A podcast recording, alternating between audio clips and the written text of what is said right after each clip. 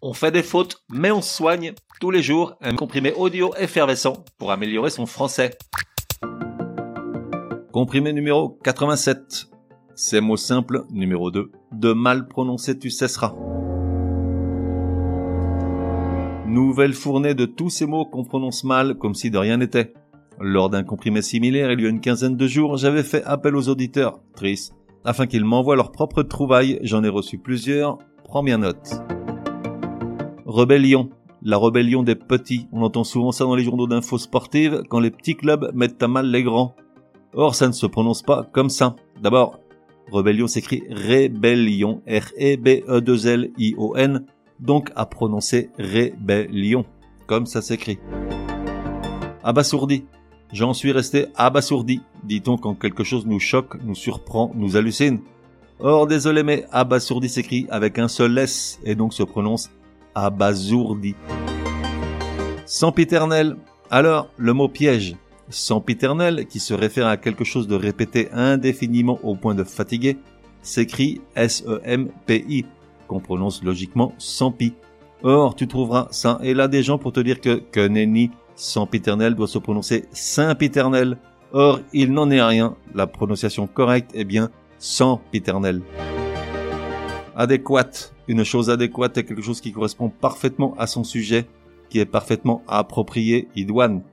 Au masculin, l'adjectif s'écrit A-D-E-Q-U-A-T. Mais le T final est muet. Ça veut dire qu'on ne prononce pas adéquate, comme s'il était au féminin, mais adéquat. Consensus. Un consensus se réfère à un consentement du plus grand nombre. En revanche, sa prononciation ne fait pas consensus. Certes, le mot s'écrit C-O-N-S-E-N-S-U-S, donc il invite à prononcer consensus. Or, il n'en est rien. La bonne prononciation est consensus. À savoir, Charles.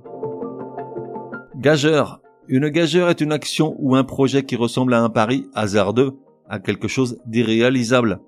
Et là, on arrive sur du lourd. J'ai fait la faute jusqu'à il y a relativement peu.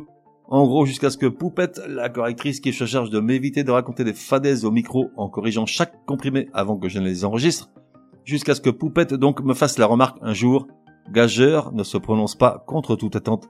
Gageur, soit comme le mot s'écrit, mais gageur, même si ça te vrille les oreilles, car le E après le G n'est pas là pour le faire le son E, mais pour éviter qu'on ne prononce gagure. Ça tue, hein? Mœurs, ce mot féminin pluriel qui se réfère aux habitudes de vie, aux comportements individuels, s'écrit M-O-E collé U-R-S. Pour quelle raison prononce-t-on le S final? Aucune idée, mais c'est clairement une erreur, ce S est muet. On doit donc prononcer meurs, les meurs.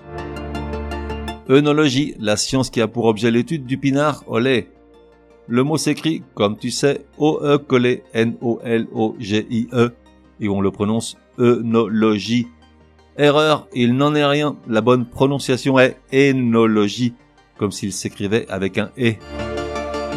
Enfin, dégingandé. Une personne dégingandée a une allure et une démarche un peu sautillante et gauche en raison de son corps ou de ses membres trop longs. Le mot s'écrit D-E-G-I-N-G-A-N-D-E. Et navré de te le dire, mais depuis quand la syllabe G-I-N se prononce-t-elle? G-U-I-N Tu l'as deviné, le mot se prononce correctement. Dégingandé. Résumé du comprimé numéro 87. Pour que ça rentre, une nouvelle sélection de mots qu'on prononce mal. Pour chacun d'entre eux, tout d'abord la mauvaise prononciation, suivie de la bonne. Rébellion, rébellion. Abasourdi, abasourdi. Saint-Piternel, sans-piternel. Adéquate, adéquat. Consensus, consensus. Gageur, gageure. Mœurs, mœurs. Œnologie, énologie. Dégingandé, dégingandé. On fait des fautes, mais on soigne, te donne rendez-vous demain pour un nouveau comprimé, au moins aussi énervant que celui-ci.